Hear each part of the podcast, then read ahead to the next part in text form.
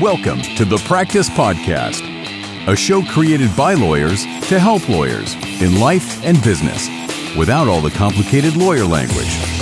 Let's welcome Bast Amron founders and your hosts, Jeff Bast and Brett Amron. Hey, Jeff. Hi, Brett. How, How are, are you? you? I'm fantastic. Are it's you? Friday. I mean, I'm you are fantastic. I had a great swim I- this morning. I'm I just think so. happy. I'm happy to be here. I'm going to say this on every podcast now for the rest of the year. what? Lawyer of the year. I, I just feel like why are we limiting it to year? No, Could I don't think so. millennium. I think it's the millennium. Okay. Did you know So we have a special guest today. Come on now. Our special guest. Thank you. Michael Feuerman is the managing director of Berger Commercial Realty's Palm Beach County office, and he's a tenant representation specialist for South Florida. So he specializes in commercial tenant representation services, and he's our first return guest to the Practice Podcast. He Full was our, stop. I, I don't think we need to say anything else. right there. That's, that's his biggest. He, sh- why is that Wow. not That on sh- your bio? By the That way, should be Mic the first line of your bio now. Yeah. website. So he was a, he was a guest on episode 15, by the way. We just released this week episode 75, Mike. So the episode, because it's an early one, in, in some places, if you listen to it, it may not have a number, but it's called An Expert's Insight. Do I downsize, renegotiate, or lease new office space?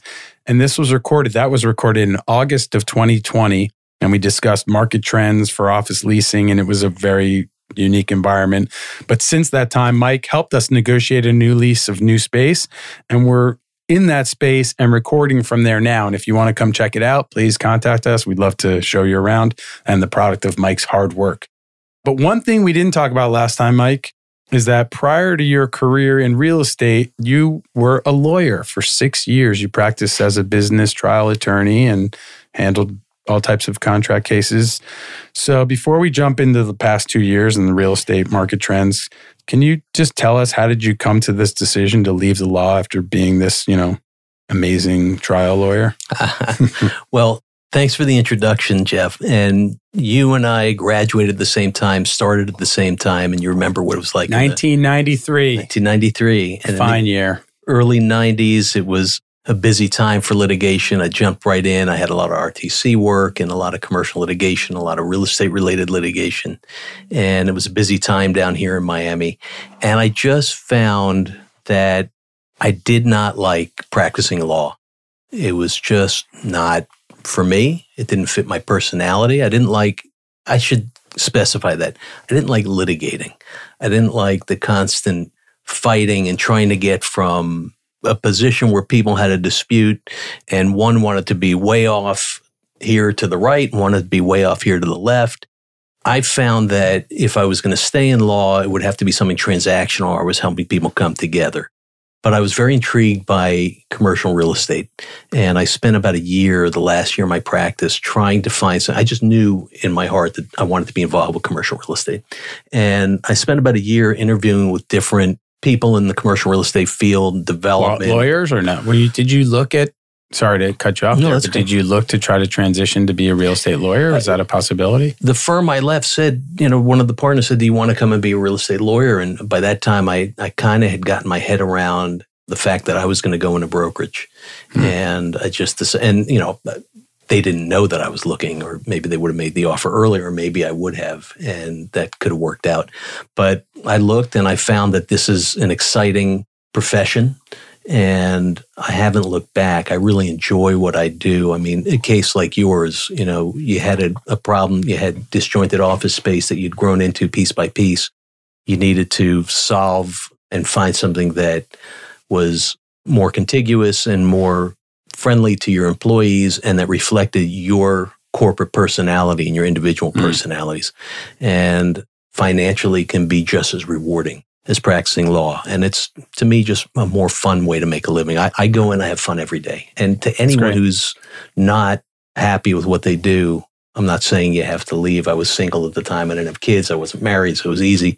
But it's important to really at least like what you do, if not love what you do, because it's hard. Right. Work is hard. I think a lot of people, and not this, I'm sure it's not limited to lawyers, but just feel trapped.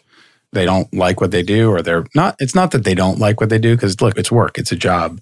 But if they hate what they do, or they're really unhappy, you got to start looking in the mirror and figuring out are there other alternatives? You have to because So- you can't really be successful if you don't like what you do, if you dislike what you do. Yeah.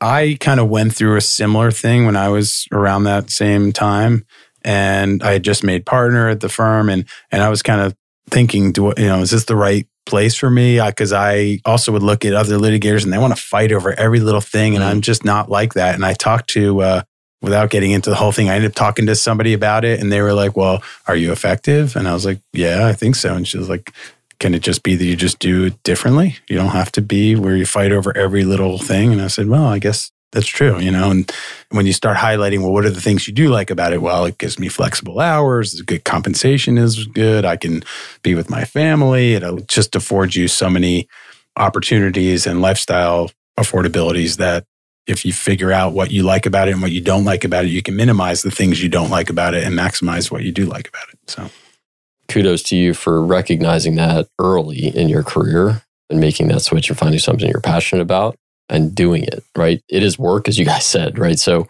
there might be days, even though you like what you do, there may be days where you think, oh man, today was a long day. You know, I, I didn't like today. They're all long days. If Yeah. you're not working hard and long at what you Yeah. do, Yeah. it's hard also to be successful. yeah. Work ethic is critical to anything. in Yeah. your field especially because i would imagine there's a lot of false starts in other words you only get paid when a deal closes a lease is signed or it's sale so there's a lot of times where you do a lot of work and nothing happens right Absolutely. I, I tell people wanting to get in the business is like juggling eggs, and you're juggling 100 eggs at the beginning of the year, and Mhm. you're probably left holding 10 at the end of the year. Mm. And they better be big and they better be profitable, or you're not going to make a living. But, you know, look, And you better like eggs. Yeah, brokerage, you better like eggs. It's all you're eating. Brokerage has its own downside and its own problems, but they don't get to me the way that the issues with litigation did. And that's a personal choice. There are people who love litigation and couldn't imagine doing anything else. I know them. You know, I know some of them.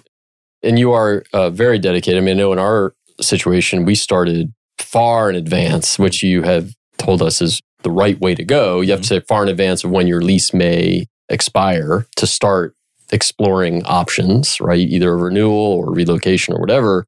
And so you're spending all of that time hoping that a deal closes at some point, whatever that deal might be, to get paid. And in our case, I think we said it was two and a half yeah years. Yeah, we just had a debate before we started recording about how far it was yeah. and Brett you know, was- brett, Brett Brett was was right right. of course I'm sorry. brett was right Yes, even if he okay. wasn't right we'd be saying that I mean, we should for the just say that all the time. Right. So Brett was right, but we started more than two years before the end of our lease. Yeah. I was shocked to hear that. It's not a bad strategy. When you're engaging your landlord in Mhm. renewal discussions, Yeah. You can start anytime, especially in your case where the landlord has a mortgage expiration Right. upcoming and has significant vacancy. Anytime is a good time to talk to them, unless you just signed a lease. Right. But if you're giving the landlord extended term, hmm they should be open to discussions with you just about any time. But I think we started early because we were originally thinking we wanted to go buy something too. And you said, all right, if you're going to buy something, if you might want to buy something, you need to plan for that because you're going to have to build it out, the sale process, and then construction, everything else. And so, But we wanted to explore the possibility of a relocation in the building as well, Right. if that was possible. Yeah. And I think, as as Mike indicated early, you know, we wanted to find space in the building that, if we could, to build it out right. to be more who we are and what we wanted for the future, which ended up happening. It took a long time to get we there, We were on but and off. I think we were on and Uh, off. well- for that two year period. well, and in fairness, I mean, we had a blip right in March of 2020 A and pandemic forward kind of- called the pandemic Right. and COVID, right? And that Right. you know, I remember there being days when we were, I think we all communicated, and I know Jeff and I communicated offline. What should we do? You know, Yeah. do we do need, we you know, really want to Yeah. sign a 10 year lease? like I everyone remember was saying, you asking us, are you sure? yeah, you sure you want to do it? Because it's 10 years and nobody, we didn't know what was going to happen with office space. We were all at our houses and nobody Yeah. was working in the office. And, you know, do you sign a short term lease just to see what happens? Do you, you know, we didn't, we, I think we that's had what you were questions. recommending. You should Yeah. maybe do a short term lease or not. But Yeah. we dug deep and I think we took a risk, but it was a calculated risk and I think it You- paid off. And, you did. And I think the landlord is happy with it too. So, Sure. Well, for landlords, their Mhm. buildings are valued on length of lease and Yeah. and the rent that tenants pay, the base rent, which equates to their NOI. And the longer the lease and the better Mhm. the credit tenant, the more valuable that net operating income is and the higher return they can get when they sell it. But you took a risk. You went against the grain. And I did tell you maybe you want to look at something short term. Sure. And sometimes brokers will say, go for the 10 year, go for the higher. Pr-. I don't practice that way. I always want to make more money. Long they make leases. more money. right. But I always want to do what's best for the client. I take my fiduciary obligation seriously. Right. And I tell you what I think is best for you, even if it's lower commission for me. And sometimes it is because I want a client for life. Right. And I want to know in 10 years if Yep. we're all still practicing that you'll come back to me and say, Hey, I need help Right. again. And I have a lot of clients that do come back over and Yeah. over. For sure. And I think that the building had some vision too in terms of the negotiation, mm-hmm. right? To make this space. And I mean, it's beautiful. And as Jeff said, I, I guess everyone listening, the whoever's listening has invited everyone. has, has an open invitation to come by the Come office. on. But with your help and vision as well in terms of structuring and we're happy and I think the building is happy as well. And and we're here for 10 years now. And it seems like all of us And by the were way, we were here for 12 years before, Before. that. So it'll, it'll, we're a 22 year yeah, tenant. I mean, it's pretty prescient now. We look brilliant, right? But all of us in this room look brilliant by, by negotiating this 10 year lease. But, you know, we didn't know We at the time. really sure. Yeah. Now, In hindsight, it was a great decision. Yeah. At the time, you were going against the grain. Yeah. but in hindsight, it was a terrific decision. And you mentioned that you were looking to buy. And that, again, you're right, Jeff. That's another reason to start early because it takes a long time to find something to purchase, the Mhm. right property. Zoning becomes an issue, parking becomes an Right. issue, Yeah. the planning and permit process, and now the construction process Wow, and yeah. cost Yeah. since the pandemic and there have been supply chain constrictions, those have all extended. So pricing is up and the time to get permits and build out is up. Well, and interest right. rates, right, for mortgages are up, especially commercial, which are always higher than residential anyway, you know, typically. interest rates are up. I was just talking to a banker on the way here who told me that they tie their commercial loans Mhm. to the five year treasury, which today is about 3.38%. Mm-hmm. And he goes about 200 to 300 basis points over that. So the minimum loan today Mhm. would be at a 5.38%, probably fixed for seven year interest rate with maybe a 25 year amortization period.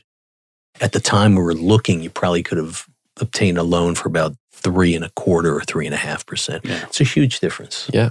Big difference. And that's right? affecting a lot of things in the office market. But in terms of the timing, I mean, we looked at a lot of different products too, because you Mhm. showed us a few buildings that were vacant. There was one or two spaces that were above like retail Right. that were Mhm. shells that would have been a lot of work. Some of them didn't even have AC yet. right. And there was a, a couple that were leases that were going to be running off. So there were spaces that were going to become available in six months. So there's so many variables, like you're saying, about how much you need to do, but also about the product itself. Well, and the office so we looked condos at so many different right? things. Yeah. There were And the office, condos as Yeah. well that we looked at. Yeah.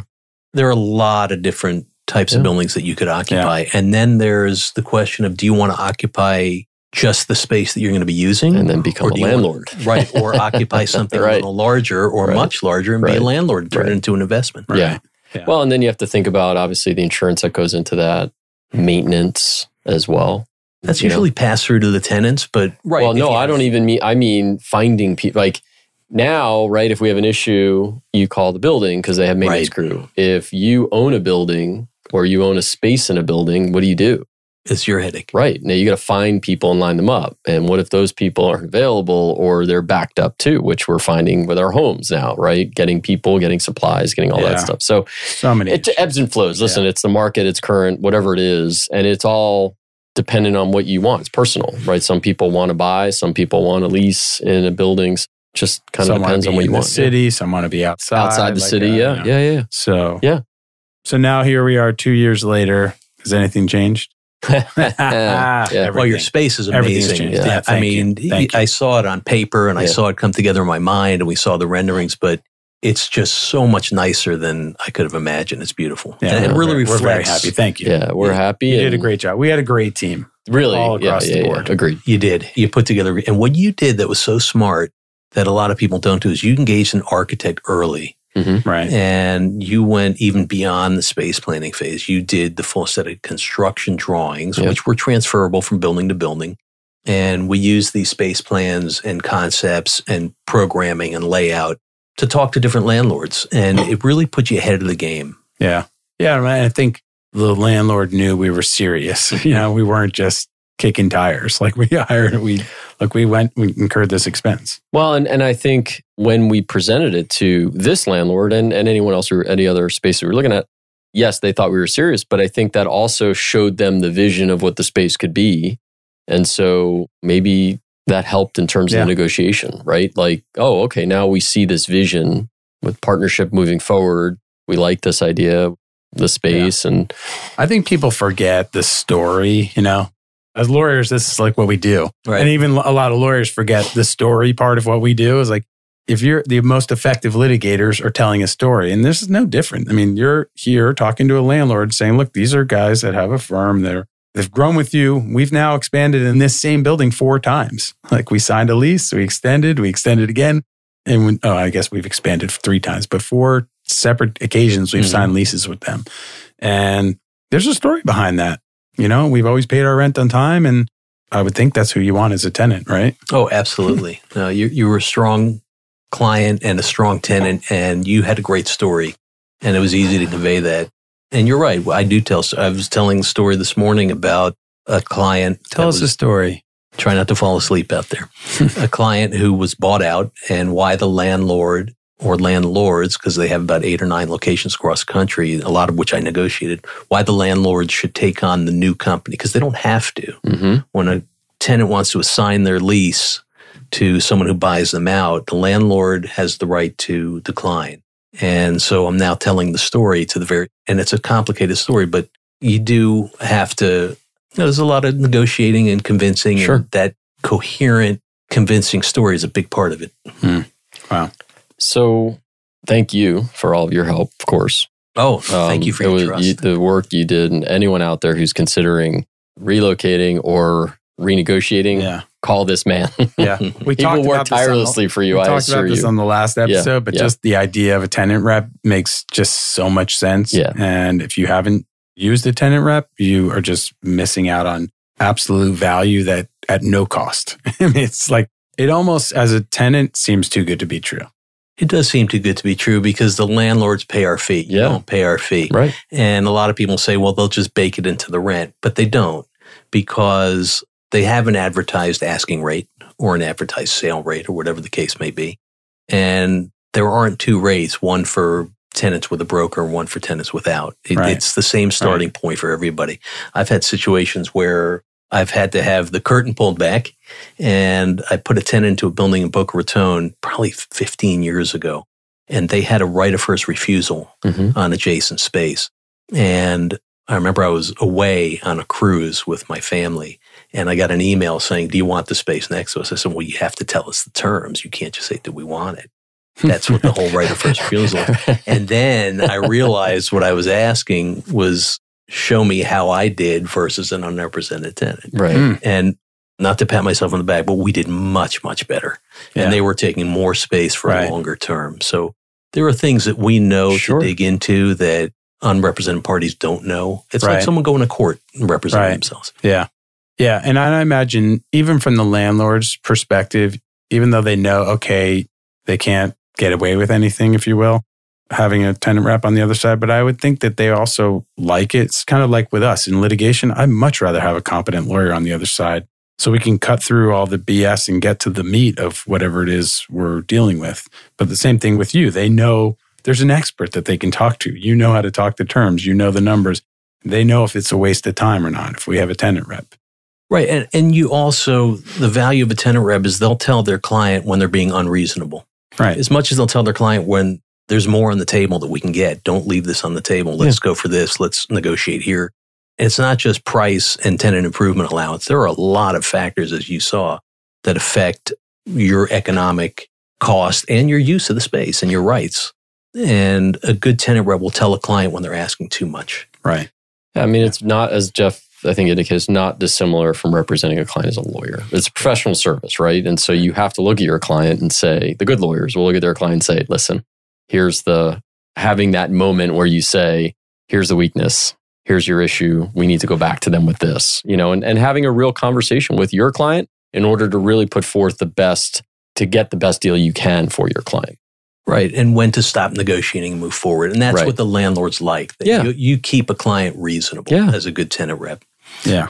It's really a service. I've had a lot of landlords say that they appreciate it. And and they don't dislike paying tenant reps either. Mhm. A lot of them say, I'm happy to pay you because you helped me get a deal done. Right. And they budget and pro forma a certain amount of Sure. commissions they're going to be paying out. I've even had some landlords say, I love paying commissions because I know I'm leasing up my building. Yeah. Right. Right. I I mean, don't think they and, all feel that way, but and you're going to bring other tenants back Exactly. because you can say to your other tenants, "Hey, I I've put a client here." Yeah, I just negotiated So you know a what it's deal in this building, and yeah, for sure. So, right.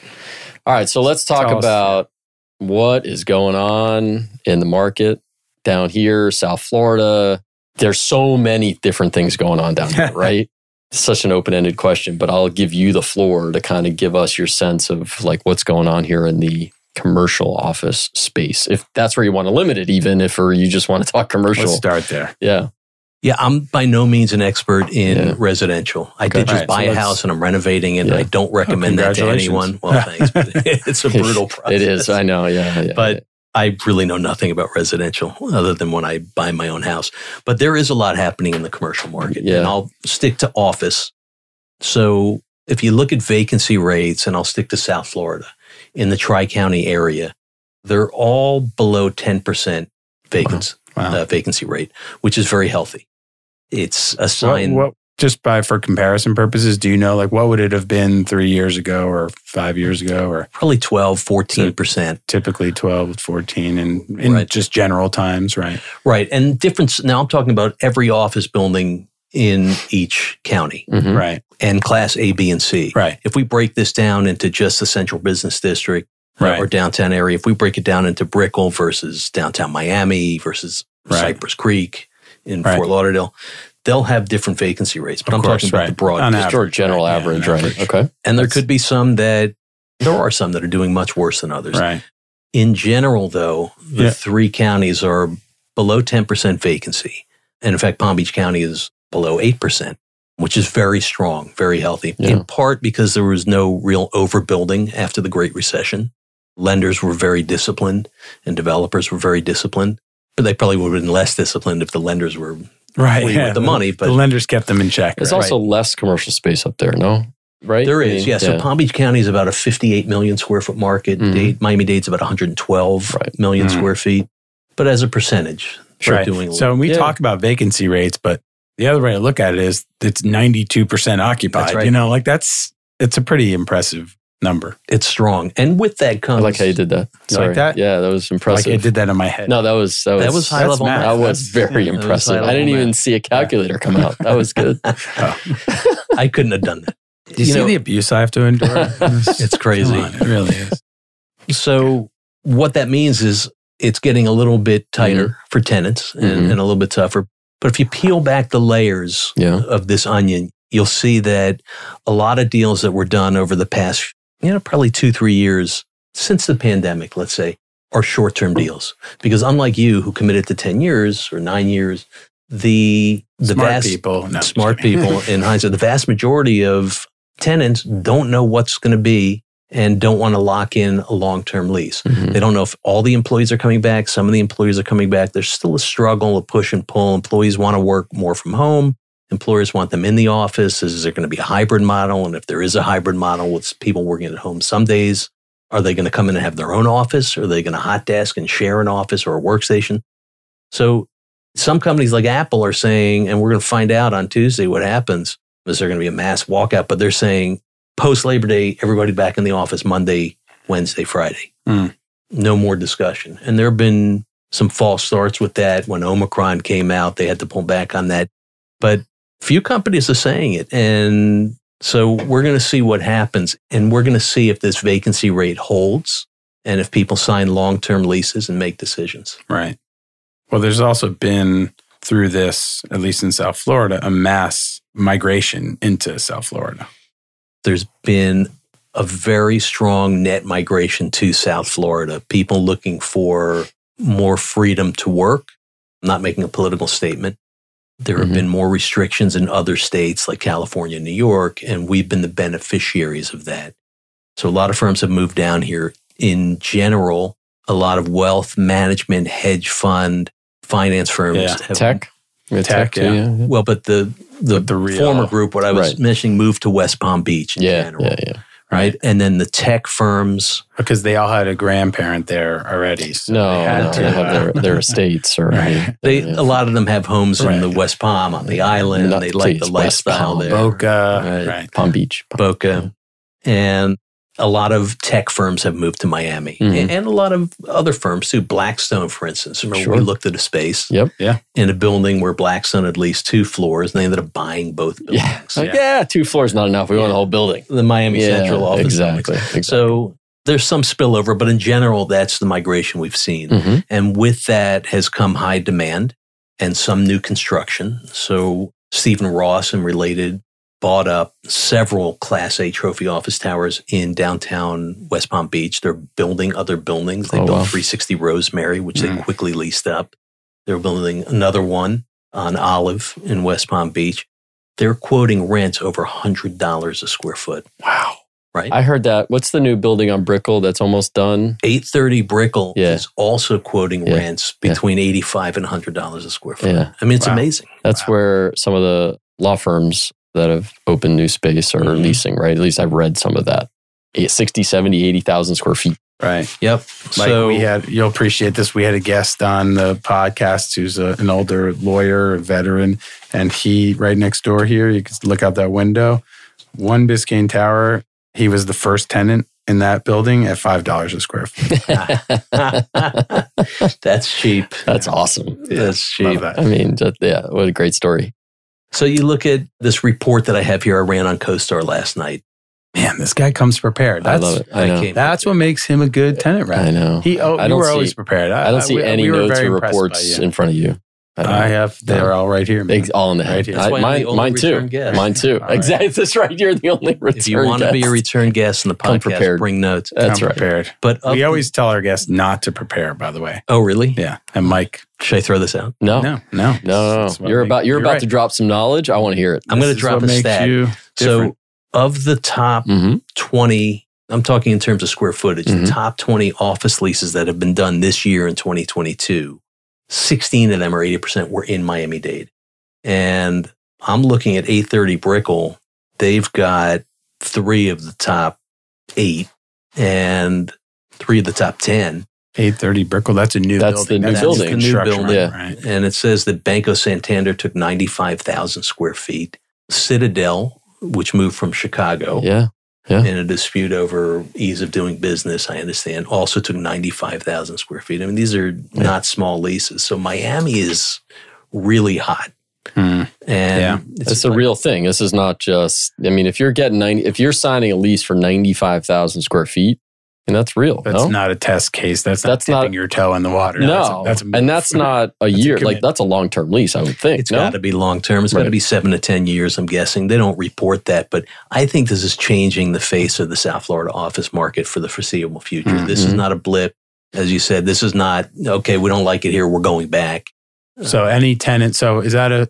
How does that translate to advice? So if you have a lease that's expiring in the next couple of years, you should start looking now, or Yeah, the office market is getting tighter. And if you want to be in South Florida, you should be looking early. There's no question. Yeah. Yeah. it's exciting. I think it's great. I think it's an exciting time for South Florida. All this growth and all these new people here. it's got to be great for your business. Well, you know, we are our business arises mostly out of disputes. Mhm. So disputes and- and distress. disputes and distress exactly. Mm. And right now these are good economic times, so we're busy with litigation, but the insolvency practice has been slower the last couple of years. The economy's been ticking and everyone's predicting a recession, but we're on, we're just not seeing it yet, right? So, Yeah, we'll see how that plays out. But I agree with Jeff. I think these are exciting times. I know, I'm sure you feel it too. If you're getting calls and you're going out and wanting to lease space and representing tenants for new space or relocations or whatever it is, I think it's great. I would love to see more industry. You know, you always look back five years ago or 10 years ago in Florida and it was like, well, what industry is here? Right. What industry can support a greater population, more businesses coming down here, more sophistication? And there really well, it was always Wasn't. tourism. Yeah, Well, right. Right. Other than tourism, tourism, was our main right, but now it's like Right. It's just much more broad and diverse. Well, You hopefully- finance, Right. and hope, tech. hopefully that sticks, tourism, right? right. That's the idea. Is the goal is to have them really put a foothold and not just sort of dip the toe, even for law firms, right? Right. Yeah. Law firms are Yeah. moving here at an incredible pace. Mhm. We've seen many of the AmLaw 100 firms open offices here in Yeah. the last six months, I would say. But in the last, this year, 2022, we've seen several of them open offices here. Yeah, I'm also And so- aware of some that are looking around for space here as well. Right. And we- More, right? More, co- yeah. I mean, We get calls, hey, do you want to open the office of the Miami office of X firm? And we've had those conversations as well. And so they're coming. And then I think they're going to continue to come. Oh, so firms that want to be. So we should tell them to call you. It's one way to open an office is, you know, Right. Yeah. Rather than organic growth, Right. right. acquisition. right. Right. A lot of them I think are opening because one or more of their lawyers have moved here, you know, during But they're their also- clients are opening. they're following their client, right? I mean, that's what I'm saying in terms of industry, right? That's why you see a lot of the estate planning lawyers, you know, opening offices down here because their clients are either moving down here or spending more time down here. And so they feel like they need to have offices down here. But larger firms that are full service are moving too. So, okay, so how do they substantiate all of those lawyers and all those hour and high hourly rates? There's got to be industry that's going to feed that here, either in South Florida or in Florida, period. and not just the individual clients. I would bet that whatever law firm does the majority of, even a significant minority amount of the work Mhm. for Citadel, Sure. Who's completely relocating here, Yeah, they is are. going to yeah. open an office here. Absolutely. Right. Yeah. They're going to have to follow them or risk Wait, losing. my guess is they may have already done that. And right? they, think. Yeah. I would think that we would know because they would have called Mike Feuerman to help them negotiate. well, I'm going to call them lease. today. yeah. I mean, big international firms that are, again, not the old days. We've talked about this on other podcasts is they'd open a small office or they'd bring in two partners from another firm and open up and say, oh, this is our gateway to Latin America. Right. But it doesn't seem like they're doing that. This seems different. They are It does seem they're like- opening offices. They're signing long leases of large square footage spaces, and so they're and they're making much more of a commitment to the location here. So, Uh, And for them, you know, $100 a square foot, if you're coming out of New York City, is not a big price tag. Right. right. So it's driving up the prices for Everywhere. us. Everywhere. Yeah. It thanks is. a lot, New York. So, what are you seeing in terms of the people that are calling you? Are you seeing them wanting to be in the urban? I mean, I'm sure it's spread out, but generally speaking, urban core. Are there people coming back? Are they planning for people to be in the office full time, part time? Like, what are you seeing? I'm seeing a lot of people who have decided that they're going to be doing hybrid work Mm-hmm. going forward and they want to downsize. So I recently sold a building for a client that was 72,000 square feet and relocated them into about 20,000 square feet. Now they Mhm. weren't using all of the 72,000, but they didn't even need half of that. Right. And some of that was storage space. but Right. They were able to condense and they've, you know, at this point, a little over two years after the onset of the pandemic, people are coming to grips with the fact that some people are going to stay working remotely and they're right sizing. They're just taking on different Right. space, different size space, different configuration, Mm-hmm. and they're starting to make decisions, Right. long term decisions. Eh, But it seems to be some balance because you have some downsizing and some moving here. And so those two competing forces are creating some equilibrium in the market. Definitely. So, well, the vacancy rates speak for themselves, right? Right, right. Exactly. So there is demand and it's coming from outside. And, you know, you said that this feels different than the past. Mhm. Generally, in the past, Miami has been more of an international market with Latin American headquarters Right. and doing a lot of international business. Now it feels like it's becoming a domestic center Right. of business. Yeah. Not just international. And the international's still coming. It's just now we also have the domestic migration. So Right. So yeah. that's competing and that's driving up prices. Yep. And there's quite a bit of demand. So, you know, the people that I'm talking to that are retaining me are a lot of repeat business. I am seeing some subleasing. I am getting retained more than I used to to sublease for that reason. People, the, the current space isn't working for them. Right. And in some cases, they want to expand. In other cases, they want to relocate Mhm. or downsize. Are you seeing a lot of sublease space or option opportunities, I should say, on the market now? There are Mm-hmm. a lot. The difficulty with the sublease is it's got to be, you have to take it as you find it. Yeah. It's got to be a perfect fit almost, right? Like it's, Right. yeah, you got to find that. It's got to be almost a Right. perfect fit. And if you're going to do work to it, it's going to be out of your pocket because Yeah. the sub landlord, Mhm. the, the current tenant, doesn't want to pay They're already taking a hit. You're going to get it for less than what they're paying, generally Mhm. speaking, even in a market like this. And you're not going to have expansion rights. You're not going to have renewal rights because they don't want to renew and Right. continue to subsidize your rent. It's luck. The stars really have to align for that. It's hard work to find a subtenant for space. Yeah. The stars aligned for us, Mike, as we found you and you found us this space, and we're very happy. So, and we're happy to have you back on the podcast. I'm happy to Will be. you agree to be the first three time podcast guest? Absolutely. I have a Wow, whole- he I have jumped a- right on that and said gonna be- yes. I would have. I would have held out. We're going to wait I mean, two I more don't years. know. It's fine. It's not. We're going to wait. We we need you in two year doses. Well, these Uh, notes I have are going to be stale by then, so I'll have Yeah. to do it again. You have to print have out to a new. update That's right. That's right. If you like this episode, please give us a five star review, subscribe, follow us wherever you listen to your podcast, and share the podcast with your friends and family. And we will see you next time. Thank you, Mike. Thanks, Mike. Nelson. Thanks, Nelson. You're the Thank man. you, Brett. Thanks, Nelson. No, thank you. No, thank you. For more information on this show and other resources, visit bastamron.com and connect with us on LinkedIn, Facebook, and Instagram at bastamron.